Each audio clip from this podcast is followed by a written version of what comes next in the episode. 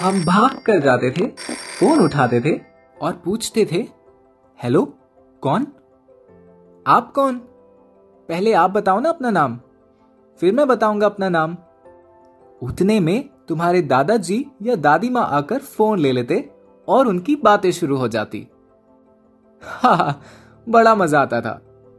घर में फ़ोन की घंटी बजती थी और हम सब भाई बहन फ़ोन उठाने की रेस लगाते थे। किसी किसी दिन हम डिसाइड करते थे कि आज के दिन कौन फ़ोन उठाएगा।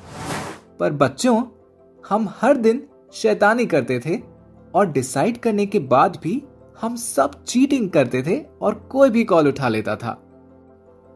उस समय हम सब रोते थे और आज देखो, वही सब मेमोरीज याद आ रही हैं। पापा पापा, ये देखिए चाचू का कॉल आ रहा है। हेलो हाँ रवि, बोलो। कैसे हो? अच्छा हूँ भैया, आप कैसे हो? बच्चे कैसे हैं? बच्चों को हमारे जमाने में फ़ोन के साथ हमारे खेल बता रहा था। आजकल सभी पूरे टाइम मोबाइल यूज़ करते हैं। आँखों पर ज़ोर पड़ता है।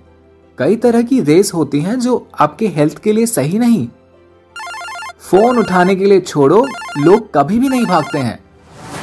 बस मोबाइल को हाथ में रख लो दोस्ती, रिश्तेदारी, प्यार, पढ़ाई, खेलकूद, खबर, बीमारी या दुनिया की हर ज़रूरी चीज़ वहीं तक बस गई है।